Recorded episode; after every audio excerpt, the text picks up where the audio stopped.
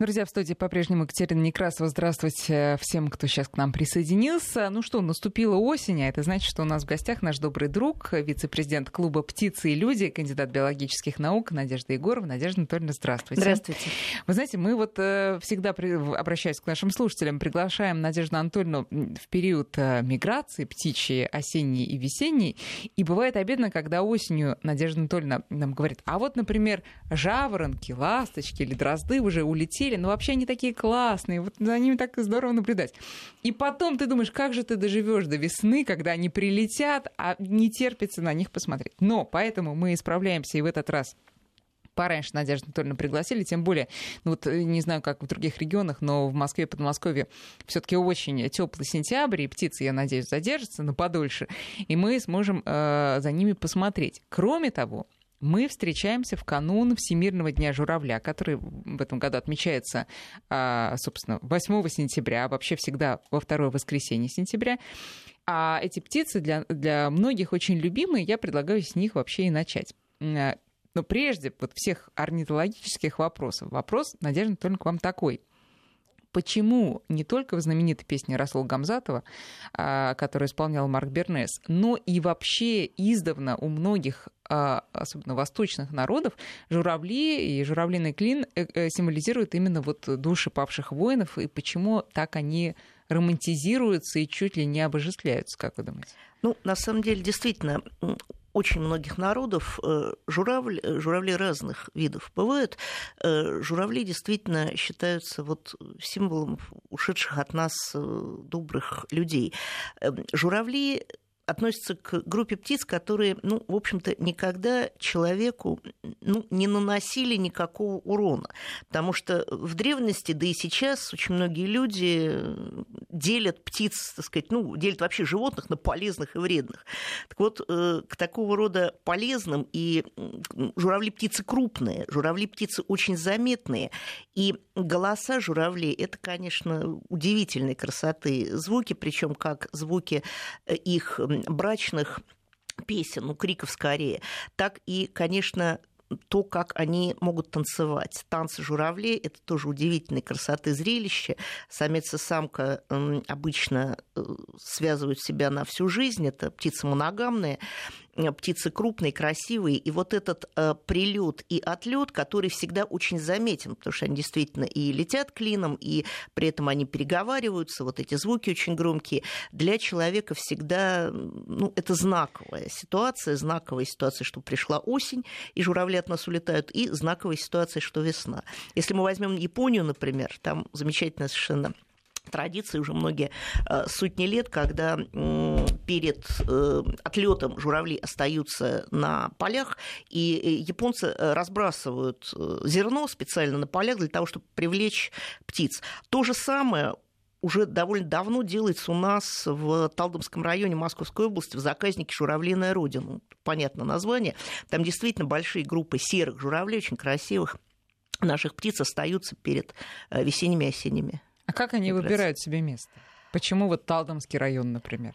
Э, там достаточно большие открытые пространства, там достаточно много полей, где птица может э, остановиться, где птица, в общем-то, чувствует себя безопасно. Они, вообще-то, людей, ну, скажем так, э, опасаются, конечно.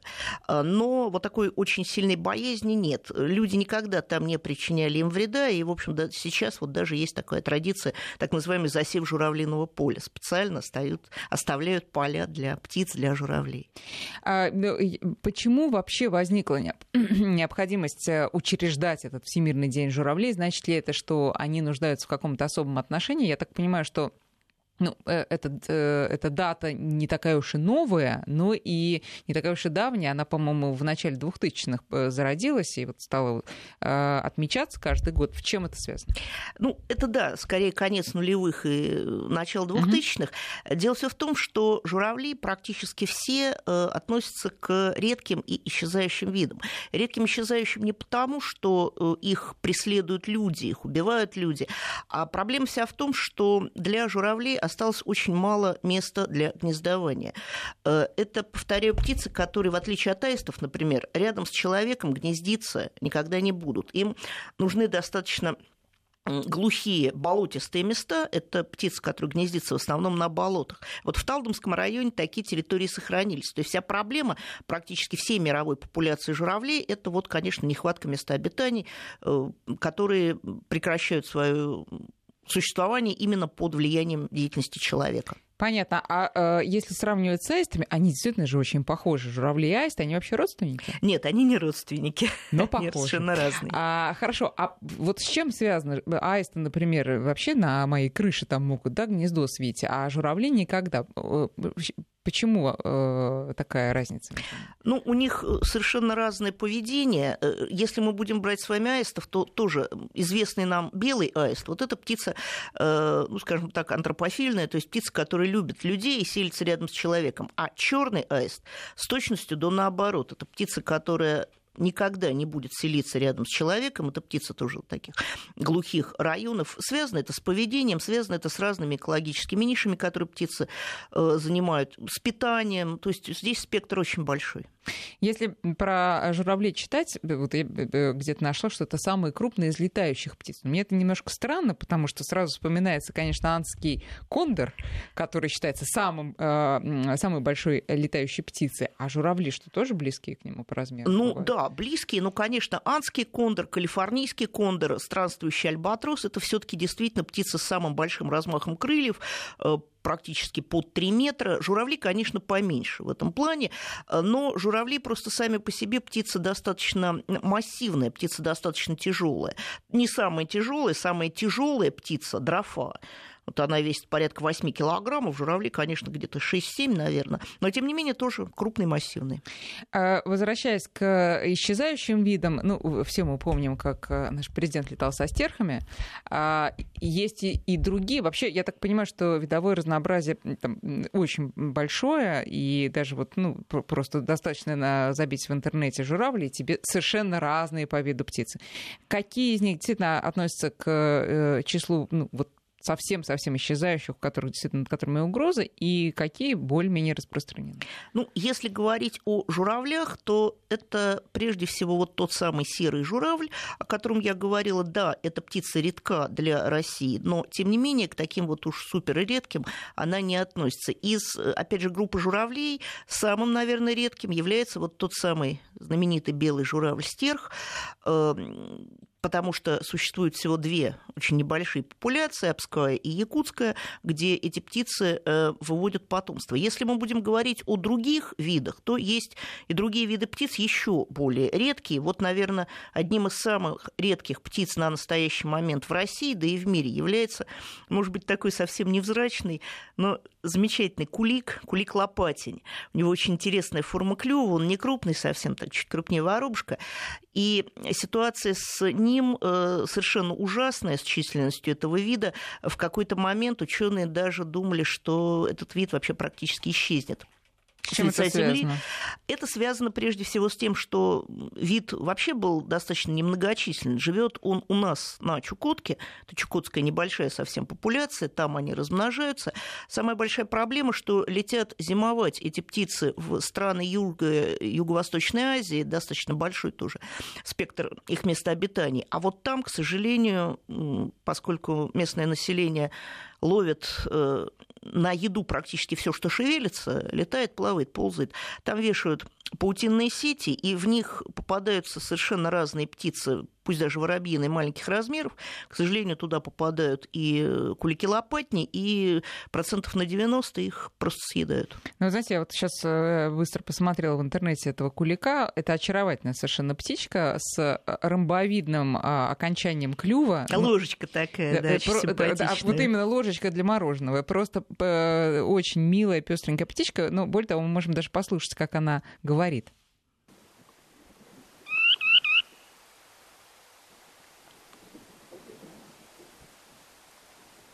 Еще скажи нам. Да, ну вот примерно как, как выглядит, так звуков. и говорит. Очень, очень мило и трогательно. Да. И сколько сейчас насчитывается, известно сколько? Значит, четко мы сказать, конечно, не можем, но э, речь идет о э, сотнях птиц Это очень мало для э, вообще популяции.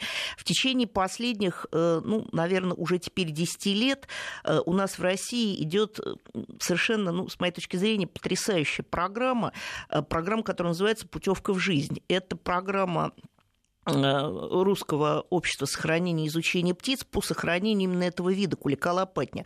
На Чукотке работают э, высочайший, э, высочайшего уровня специалисты из России, из Голландии, из других стран, из Англии.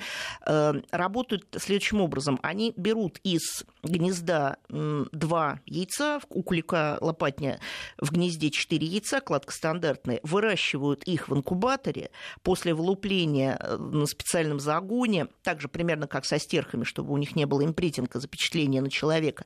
Их выращивают, растят до ну, практически взрослого состояния, чтобы они могли уже прекрасно сами летать. И после этого они летят уже на зимовку. И вот благодаря этой ну, действительно потрясающей совершенно программе «Путевка в жизнь» численность э, этого вида постепенно, немножко, чуть-чуть, но тем не менее возрастает и стабилизируется. То есть мы, по крайней мере, можем говорить о том, что этот вид мы не потеряем. Это точно, Это да? точно. Несмотря на все усилия там, наших соседей и, и не соседей, которые э, употребляют не по назначению. Явно, Дело все в том, что и там э, ведется работа по тому, чтобы, в общем-то, населению как-то донести до населения о том, что этот вид нельзя трогать ни в коем случае. Это а зачем, зачем кулику лопатню такая лопаточка? Вот очень интересно. Длительное время действительно орнитологи не понимали, чем же можно питаться вот такой, таким, в общем-то, да, совершенно ложечкой такой замечательной. И самое, наверное, распространенное мнение, это, скорее всего, правильно, это такая мухобоечка, потому что они питаются комарами взрослыми, либо личиночками комаров, и вот таким интересным способом, таким клювиком очень хорошо Расплющивает просто, да, и... Да. Да. Прекрасно. Э, так, ну еще из э, птиц, уж раз мы про редких э, стали говорить, давайте и про редких продолжим. Кто еще? Ну вот кулик лопатин, я так понимаю, просто вот в группе риска-риска. Кто еще? Ну, из хищных птиц, дневных хищников, два сокола, крупных сокола, это сокол сапсан и еще более редкий кречет. Э, сапсан распространен, э, в общем-то, не только на севере, а кречет это тундровый вид, и в последнее время, к сожалению, очень большие проблемы с этим видом связаны с нелегальным вывозом, с нелегальным вывозом яиц, с отловом взрослых птиц, э, потому что в Арабских Эмиратах эти виды используются для скаленной охоты. Стоят они очень дорого. К сожалению, э, не могу вам сказать, но это иногда и миллионами долларов измеряется. Дело все в том, что крупные самки у хищных птиц э, и дневных и ночных самки крупнее самцов используются именно самки, и очень часто мы, в общем-то, слышим, что пытаются нелегально вывести как птенцов, так и кладки яиц. Ну, со взрослыми это все сложнее. Причем именно с территории России, где на севере наиболее красивые, наиболее крупные кречета живут. С Сапсаном история похуже, но Сапсана сейчас э, тоже работает программа по искусственному выращиванию, э, интродукции в природе. И даже в Москве мы имеем совсем небольшую популяцию э, этих соколов, которые, в общем-то, могут размножаться. И дай бог, что мы этот вид тоже не потеряем. А кто у нас охраняет э, Кремль и, там, а может быть, аэропорты? Это не Сапсан точно? Э, ну, может там быть и Сапсан, скорее даже, наверное, Сокол-Балобан, тоже довольно редкий, но охраняют обычно э, ястреба все-таки ястреб детеревятник крупный, э, который действительно, ну, если не э, способен ворону убить физически, то, по крайней мере, отпугнуть, э, да, потому что это исконный враг тех угу. видов, от которых приходится охранять аэропорт. А, а вот тут вот у нас, вы сейчас к нам, когда ехали сюда в редакцию, тут у нас напротив периодически включают звуки некой птицы, чтобы отпугивать, соответственно, птиц поменьше. Не знаю, удалось ли вам услышать, нет? Нет, не слышала. Ну вот такое ощущение, что тоже это кто-то из этого семейства, а это семейство какое? Это семейство ястребины, но скорее отряд дневные хищные птицы. А если вернуться к Сапсану, э, это же птица очень красивая. Очень Просто роскошная птица. Более того, у нее вот прям такое ощущение, что человеческое выражение лица. А не пытаются ли, э, точнее, не приводит ли это к тому, что кто-то пытается эту птицу держать держать дома или да, там, на даче. В общем, как-то приручить. И что из этого выходит? Ну, из этого, скорее всего, в 100% случаев не выйдет ничего. Э, с сапсанами такую историю я, в общем-то, не слышала, а вот когда э, вышел перевод первых книг о Гарри Поттере, то тогда было совершенно поголовное желание детей любых иметь дом сову. Помните, да, что у Гарри Поттера Конечно, да. была замечательная ручная сова. Вот. И, к сожалению, это тоже приводило к тому, что э, действительно птенцов изымали из природы, просто забирали домой, но практически всегда их заканчивалось гибелью. Птиц, э, хищные птицы вообще, э, это птица не для домашнего комнатного содержания. Во-первых, ей нужна достаточно большая территория. Это не клетка. Держать э, хищную птицу в клетке, это, в общем-то, ну, обрекать ее на гибель. С совами та же самая история. Должна быть либо большой большая территория, либо какой-то вольер, либо вообще целая комната. Ну и птице, конечно, надо летать. Э, птица не только кушает, а это хищник, и ей всегда нужна свежая добыча, а лучше, если эту добычу она будет ловить самостоятельно. Это воробьиные птицы, это мышевидные грызуны различные. А у сапсанов с сапсанами, с кричатами история это только э, птицы, причем э, изначально в естественной среде обитания птиц свою добычу они ловят только в воздухе. Они не подбирают ее с земли. То есть никакие мыши, кроты Нет, нет, не нет. У кроты ни в коем случае, да. Кротов вообще практически никто из хищных птиц не употребляет. И, естественно, это приводит вот практически всегда к тому, что птицы погибают. Давайте Сапсана сейчас послушаем, тоже есть такая возможность.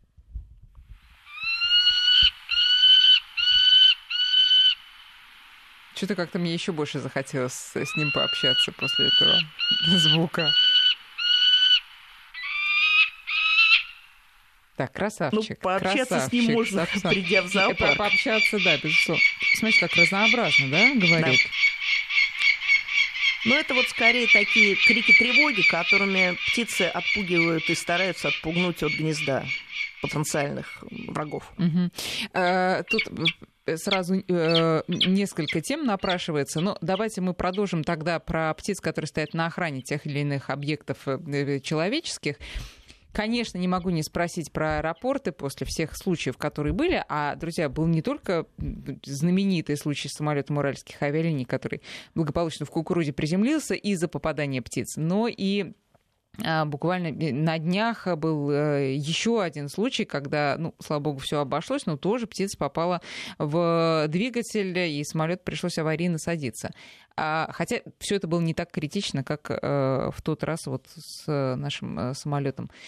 Э, уральских авиалиний. Э, помимо того, что есть проблемы со свалками возле аэропортов, которые необходимо решать, э, это ведь ну, ситуация не только, там, скажем, московская или каких-то других наших городов, это, я так понимаю, во всем мире, да, такие опасности существуют. Да, есть, это проблема всего мира. Есть ли э, э, способ решения именно есть более-менее естественный, когда ты нанимаешь на работу э, хищных птиц, которые вот таким образом будут эту проблему решать?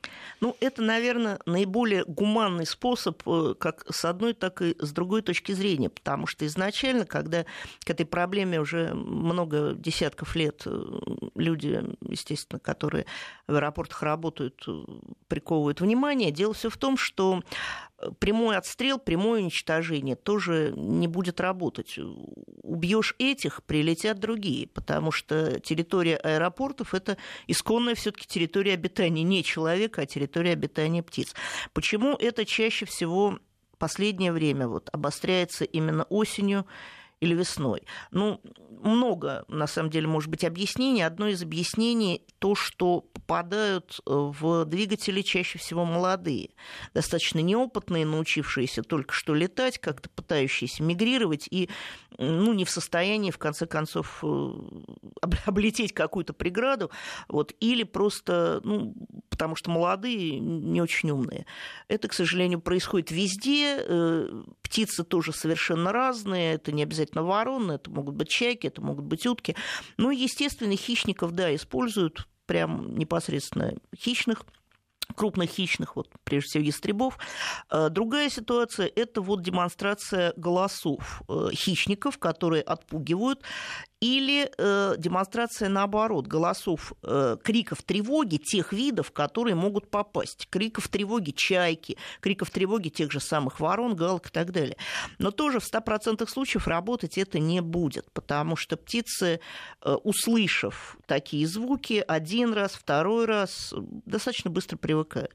Проблем никаких, хищника нет. Ну, Раз, зачем? Рас, да. Рассказ ну, пусть себе кричат. лжец, да. Да, пусть да, себе волки, кричат. волки, да. Совершенно верно. А хорошо, а э, если вот технически, на- где эти птицы, то есть на каких высотах эти птицы вообще могут попасть, ну, если мы говорим там утки, чайки, э, в каком количестве они там могут находиться? То есть вот то, что в наш самолет уральских авиалиний, который из Москвы, из Жуковского вылетал, сразу в два двигателя попало не по одной птице, я так понимаю, их было несколько, это говорит о том, что ну просто вот стая какая-то летела, да? Да, скорее всего, стая. И действительно, в основном это не очень большие высоты. То есть это либо когда самолет идет на взлет, либо когда самолет идет на посадку, ну, там, до километра, 2-3 километра. Но на самом деле птицы спокойно могут летать и на более высоких, э, в более э, высоких территориях, да, и 8, и 10 тысяч метров. И такие случаи Да были. да, вы. да, когда на максимальной высоте летящий самолет Какие птицы? попадали.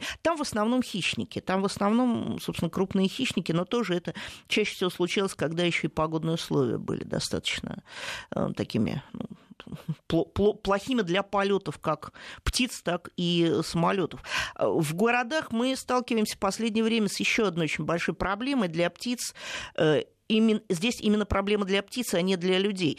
Э, Большие территории, где есть здания с э, стеклянными дверями большими, крупными, стеклянные павильоны, вот э, новые линии метро и новые станции метро, вестибюли, они как раз вот такие красивые, светлые, замечательные. Для людей, да, но не для птиц, потому что птицы этого стекла они не видят. И э, я сталкивалась, вот, например, на э, вестибюль станции метро Алматинская, зеленая веточка, вот там э, прошлой зимой погибла э, стая свиристелей, то есть просто в большом количестве они врезались. Врезалась. Врезались, да, и врезались. в Что делать, чтобы этого не было? насмерть. Как отмечать эти стены? Может, как- как-то какими-то там яркими лен... ну, типа, я не знаю, скотчем их? э, Нет, или скотчем что не делать? надо. Вот то, что уже довольно давно делают э, в Европе, прежде всего в Голландии, где довольно много такого рода зданий вот с эм, прозрачными стеклами, там просто на эти здания клеют э, такие силуэты хищных птиц, просто черные темные силуэты хищных птиц в натуральную величину. Мгм. Я, в общем, тоже говорила о том, что это достаточно хорошее такой... Это весьма эстетичное решение Это проблемы. эстетичное решение проблемы, и вот я такое эстетичное решение проблемы, опять же, некоторое время назад видела на тоже новых станциях метро, станции метро ЦСКА, например. Вот э, надо распространять. Сейчас мы делаем перерыв на новости. Я напоминаю, что в гостях у нас вице-президент клуба «Птицы и люди» Надежда Анатольевна Егорова, кандидат биологических наук. Друзья, можете присылать свои вопросы. Может быть, вы кого-то видели, а не знаете, кто это, или видели какое-то интересное поведение, рассказывайте. А 5533 для ваших смс и наш WhatsApp и Viber 903 176 363. Сегодня мы говорим о птицах. В гостях у нас вице-президент клуба «Птицы и люди», кандидат биологических наук Надежда Егорова. И э, отдельная, конечно, очень интересная тема о том, как э, э, тревожные крики а, служат своего рода такой сигнализацией для остальных птиц, и не только для птиц. Вот тут вот свежая а, новость, которую я прочитала в одном научно-популярном журнале, заключается в том, что белки прислушиваются к тому, как говорят птицы, если там что-то не то вот по звукам, если от обычной болтовни птицы переходят к а, таким предостерегающим крикам, то белки тоже это берут на вооружение. Это говорит о том, что а, межнациональное, межязыковое, точнее, общение происходит и в живой природе тоже очень активно. Но а, скажите, пожалуйста, а действительно ли настолько все взаимосвязано, да, вот птицы и млекопитающие могут совершенно э, э, реагировать на одни и те же сигналы? Да, конечно, это происходит достаточно часто. Ну, вот у нас в наших э, лесах это, конечно, белки, а значительно более, наверное, это распространено где-то в саваннах. Вы могли видеть в документальных фильмах крупных э, млекопитающих, слонов, бегемотов, носорогов, на спинах которых сидят либо э, замечательные такие некрупные птички, м, белые цепли, э, малые белые цепли, либо э, небольшие кулички, либо это могут быть ткачки. То есть вот все эти виды действительно тоже, во-первых, получают большой плюс от крупных млекопитающих, они просто собирают с них паразитов, чем, собственно говоря, питаются и большую пользу приносят млекопитающим и себе, разумеется, тоже. И как только они видят опасность, ну, для крупных млекопитающих в саваннах опасность представляет прежде всего, конечно, человек, то первыми предупреждают своих. Ну, то есть у бегемота четыре глаза становится, да, условно да, говоря. Да, совершенно да? верно. А если рядом с ним не одна птица, то еще значительно больше, чем четыре. А они, вот это на самом деле очень интересная тема, они э, постоянно живут в таком тандеме? То есть, ну, собственно, у птицы есть э, площадка такая, э, поле в виде слона или бегемота, на котором можно приехать. Ну, жилая площадь, так скажем, да еще и с едой. Да, а большим, значит, млекопитающим этим тоже польза большая. Да нет, но это не столько жилая площадь, площадь, сколько просто территория обитания той или иной птицы. Млекопитающие тоже мигрируют, перемещаются и так далее. Вот. Но, тем не менее, вот есть некая стационарная территория, на которой птица держится. Это не гнездо. Э, считается, что вот гнездо – это дом птицы. Нет, гнездо – это то место, где птица только выводит потомство. Как только потомство выведено, как только птенцы это подросли, такой, да, это роддом да. такой. Все, дальше э, гнездо, в общем-то, не используется практически никогда. Вот. А тогда есть некая территория, на которой могут обитать, а могут и не обитать те или иные крупные млекопитающие, но тем не менее вот такой э, мутуализм э, – это способ взаимодействия, научный такой термин, мутуализм, когда животные действительно вступают вот в такие взаимовыгодные Обоюд... отношения, да, да угу. именно взаимовыгодные, но при всем при этом они могут спокойно существовать и друг без друга тоже. А, ну, например, в, возле городов, вот и вы наблюдаете за птицами, встречали такой мутуализм вот среди там каких-то млекопитающих и птиц, и более, конта- более контактные формы. То есть не только там услышала, ага, там э, кричит сорока, тогда я тоже спрячусь в дупло. И, а вот прям какое-то взаимодействие некое. Ну, для того, чтобы посмотреть взаимодействие, это, конечно, несколько сложнее. Взаимодействовать должны виды, которые, ну, скажем так, обладают э, более э, сложным поведением. Вот в этом случае действительно надо привести в пример врановых птиц разных. Врановых, прежде всего, серую ворону, самую банальную, которая живет рядом с человеком. И вот здесь, да, мы тоже видим, конечно, вот такие э, способы взаимодействия. Ситуация, например, когда хищную птицу ястреба, сокола, может быть, ну, нетипичного для города, еще более нетипичного днем какую-либо сову, то на нее начинают нападать и активно предупреждать совершенно разные виды, предупреждая других. Это и воробьиные какие-то птицы, иногда они могут даже собираться в такие вот э, полевидовые стаи, где в стайках не один вид, там, воробей домовые, а много разных видов, которые начинают, так сказать, активно либо нападать, либо просто летать вокруг, э, крича, гомоня меня, говоря, что, в общем-то, здесь хищник. Ребята, ну-ка давайте, значит, сейчас мы его прогоним. Да, я это тоже наблюдала не далее, как прошлым летом, когда выпустил своего кота на участке. Господи, что тут началось? Какая сирена вообще заработала со всех сторон? Ну и не только сирена, да. уж не знаю, какие птицы, возможно, а, сойки это были, может быть. Они просто стали э, э, так, планировать, естественно, над котом. Но часто мы это замечаем не только над э, хищными животными, но и над людьми, часто планируют вороны. Например, однажды одна меня отгоняла очень настойчиво и просто-таки задевала вот макушку, когда пыталась Но это вам отогнать повезло, меня. что она вас не клюнула. Не клюнула, да. да. Нет, это на самом деле совершенно нормально для видов, которые живут, естественно, с нами рядом в тот период времени, когда у них подрастают птенцы. Мне тоже постоянно по весне звонят и говорят, а я что же нам делать, на нас нападают вороны. Э, ребят, ну они будут на вас нападать, потому потому что вы можете не видеть даже не в гнезде, а в траве выпавшего птенца.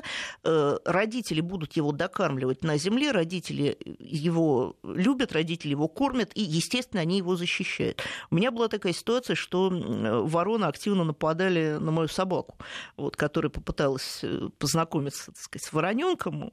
Она, в общем, такая очень замечательная, добрая была. Вот, она не пыталась его схватить, она просто попыталась с ним познакомиться. Ну, естественно, получила клювом. Я видела, как ребенка на детской площадке а, отковала ворона за то, что он приближался к этому вороненку. Да. Ну, надо сказать, достаточно агрессивно. Тут я больше на стороне вороны, чем на стороне ребенка. Уж пусть меня простят а, чудолюбцы. Я тоже. А, да. А, но когда ты видишь птенца, выпавшего из гнезда, тебе все время хочется его поднять и что-то с ним сделать, потому что ты понимаешь, что на земле, как же тут кошки, дети, машины и прочее, и вот точно не выживет. А я так понимаю, статистика все-таки другая. Чаще все заканчивается хорошо да, или нет? лучше э, этого не делать, особенно если речь идет вот о птенце вороны. Не надо его брать, не надо его брать домой. Да, вы можете его выкормить, но после этого вы э, не выпустите не никогда. Уже, Нет, да. вы можете выпустить, но Ничем птица хорошим, погибнет. Ничем да. хорошим это не закончится, птица погибнет.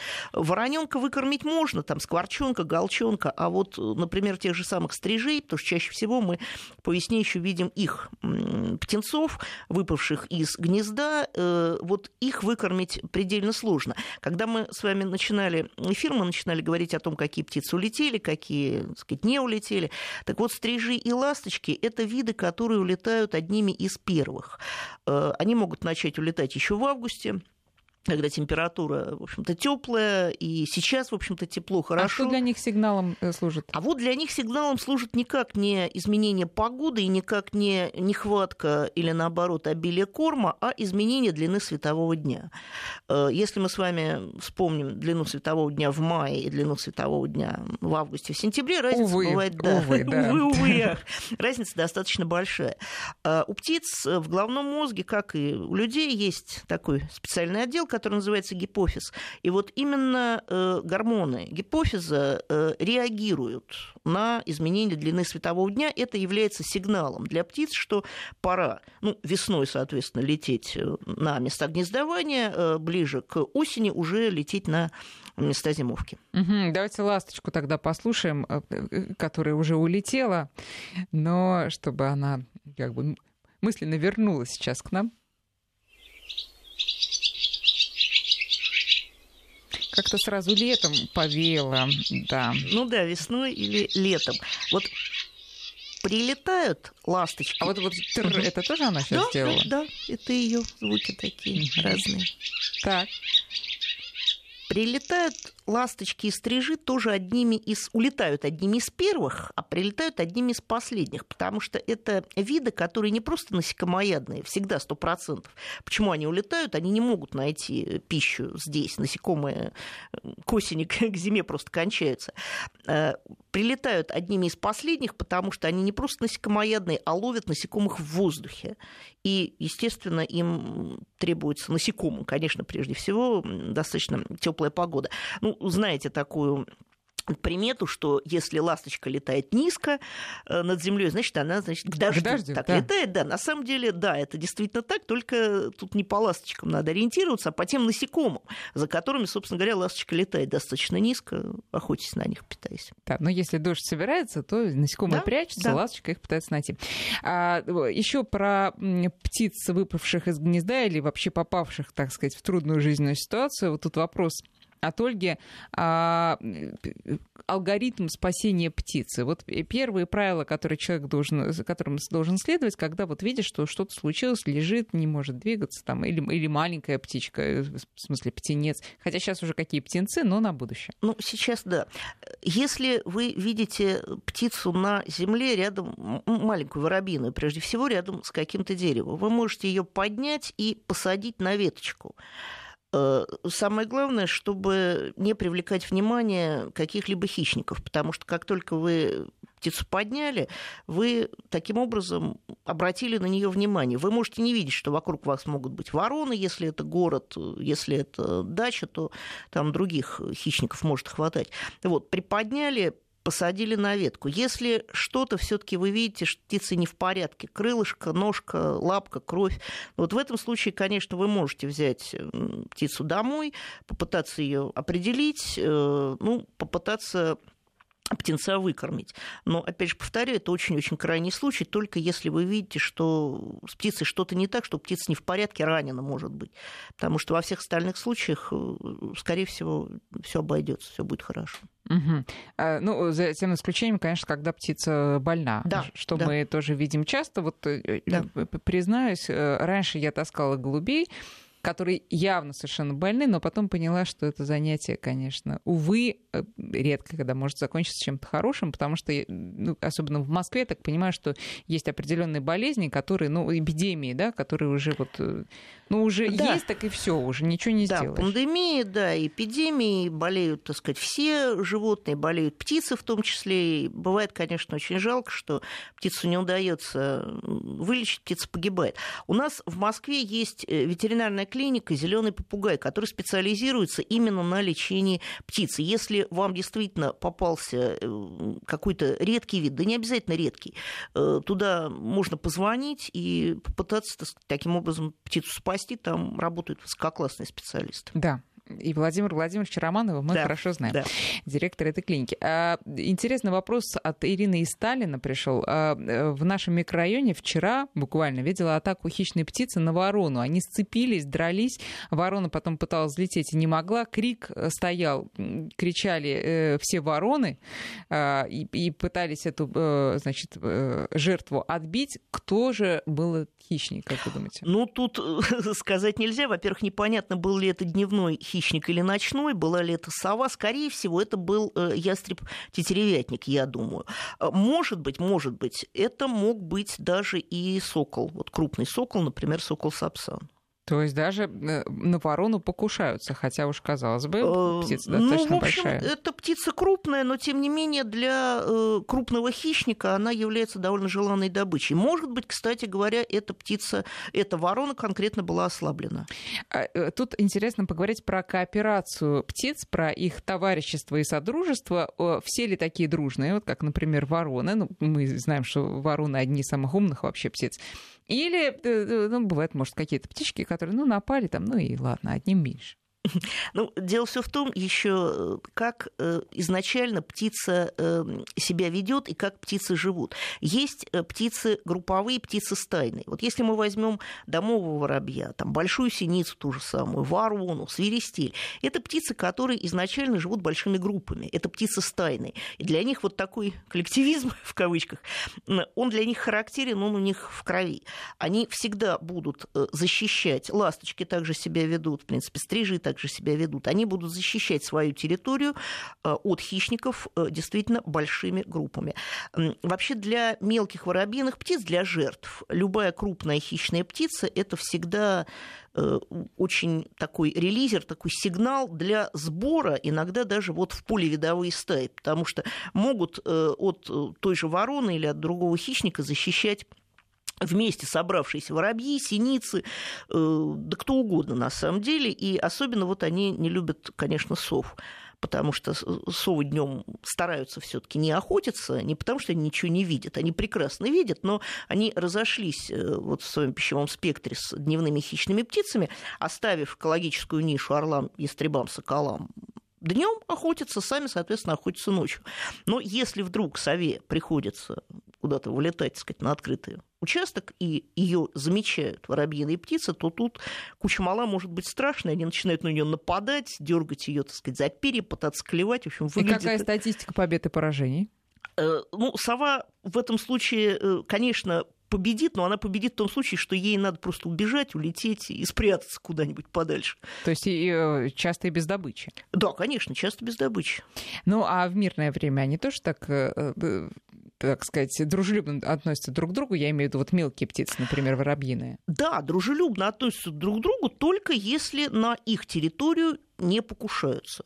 Вот во время э, выведения птенцов, во время гнездования для каждой пары птиц есть своя территория, есть свое гнездо, и в этом случае они, конечно, свою территорию будут защищать и от представителей своего вида тоже. Вот тут вот а, э, прямо мостик к следующей теме. А, э, буквально вот в РИА новостях тоже э, новости о том, что глобальное потепление на самом деле портит отношения между близкими родственными птицами, поскольку сдвигаются сроки миграции и там та или иная птица может прилететь домой тогда же, ну, раньше или позже, тогда же, когда э, там, у других птиц еще тоже вот разгар, им кормовая база та же самая нужна. Тут приводится пример синицы и пеструшки, которые ну, там доходят до смертоубийства тоже вот одних и, и других. Или мухобойки. Мухоловки, пеструшка. Мухоловки, да. Мухоловка, пеструшка, мухоловка, пеструшка, да. Вид мухоловка, пеструшка, ну и большие синицы.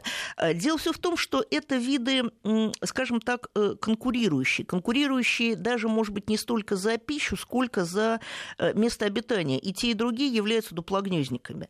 И здесь кто первый встал, того и тапки. Кто первый прилетел, тот и занял э, дупло или занял территорию. И здесь действительно может быть такая ситуация, что драки самцов, не самок, защищают территорию только самцы, э, могут да, заканчиваться гибелью одного из угу. партнеров. Но таких. это связано вот именно с э, изменением это климата. может быть связано, да, прежде всего с изменением климата или с вот такими, да, сроками, сдвигами в сроках миграции, сроках прилета. А, и, э, спрашивают несколько вопросов, куда воробьи из Москвы подевались. Они подевались? Да, к сожалению, они подевались. И здесь мы э, не можем пока дать однозначного ответа. Мы не понимаем, что происходит. Надо делать огромное количество разных исследований, потому что это действительно очень серьезный такой, очень опасная тенденция. Мы действительно видим, что воробьев э, стало катастрофически мало. Э, прежде всего мы это связываем с тем, что на некоторых территориях города вырубили практически все кустарники это вид, ну, так иногда говорим, воробьиная Госдума. Вот они mm. собираются на каких-то кустарниках, они там себя прекрасно чувствуют, они переговариваются, ищут какую-то пищу. Э, на очень многих территориях благоустраивают. Для людей, да, для людей это все хорошо, для птиц это, к сожалению, очень плохо. Понятно. И по поводу голубей, вот вопрос, э, могут ли они переносить какие-то инфекционные заболевания опасные для человека? Насколько я помню, да они могут переносить инфекционные заболевания, но только если вы этого голубя поймали, долго его тискали в руках, э, а потом еще эти самые руки не помыли. Mm. Понятно, что даже когда вы едете в метро, в общественном транспорте, первое, что вы делаете, приходя домой, это моете руки. Во всем остальном это совершенно не опасно, абсолютно.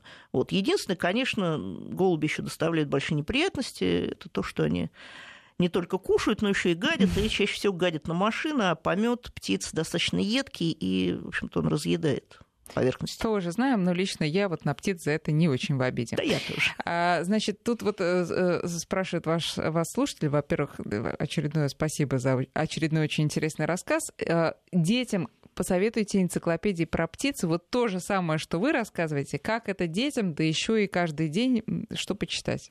Ну, на самом деле, э, дети у нас сейчас не столько читают, э, сколько, сколько смотрят, сколько смотрят и в компьютер. Это неплохо. Это неплохо. И, и слава богу, существует огромное количество определителей птиц. Вот в том числе есть определитель птиц России, есть определитель э, замечательный птицы Москвы и Подмосковья, совершенно великолепный. Там очень большой коллектив авторов и профессиональные художники, орнитологи, орнитологи, это рисовали анималисты великолепные совершенно.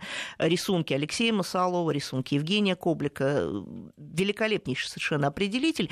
И определители птиц по голосам, это и большой, огромный определитель Вепринцева. То есть я могу приводить очень много примеров. Вы просто набираете в поисковике определитель птиц, и тут же вам выдают вот я к стыду своему совершенно забыла имя автора. У меня есть замечательные четыре книжки из одной серии орнитолога, по-моему, конца 19-го, начала 20 века, Надежда Анатольевна, может, подскажете, он наблюдал за птицами, потрясающе их описывал. Прям там, ну, ладно, в следующий раз вспомню. Обязательно. Да, и скажу. И, конечно, слушатели просят вас пару слов про жаворонка, а вы даже и голос жаворонка принесли с собой. Давайте его послушаем для начала. Ну, вот такой вот маленький, милый, тоже летние совершенно, они тоже улетели уже? Да, они уже тоже улетели, поскольку это тоже э, насекомоядные птицы. Ну и голос жаворонка, поющего в небе, он, кстати, поет действительно только в полете, поет только в небе. Это удивительной красоты. Ну, мне так кажется. Когда я у своих студентов вела практику, по... они разбирали голоса птиц, изучали, я им показывала, они спрашивали, ребята, тут, ну скажите, вот ну на что похоже? И один студент говорит, ой, это же так похоже на компьютерную стрелялку. Господи. Да, мне как-то, да, мне стало очень грустно, дети асфальта, если это компьютерная стрелялка. Ну, Нет, не знаю. на колокольчик похоже, конечно. Да, замечательно. Ну, слушайте, самое лучшее, что вы можете сделать, друзья, это начать мечтать о том, как следующим летом вы пойдете гулять в поле. И вот прямо в метре от вас вылетит э, маленький жаворонок, и вы на него посмотрите. Спасибо большое, Надежда Анатольевна. Э, Надежда Егорова, вице-президент клуба «Птицы и люди» была у нас в гостях. И э, Друзья, срочное сообщение. Журналист Вышинский, освобожденный украинским судом, в ближайшие минуты вылетит из Киева в Москву. А мы сейчас делаем буквально паузу на пару минут, и все последние новости через две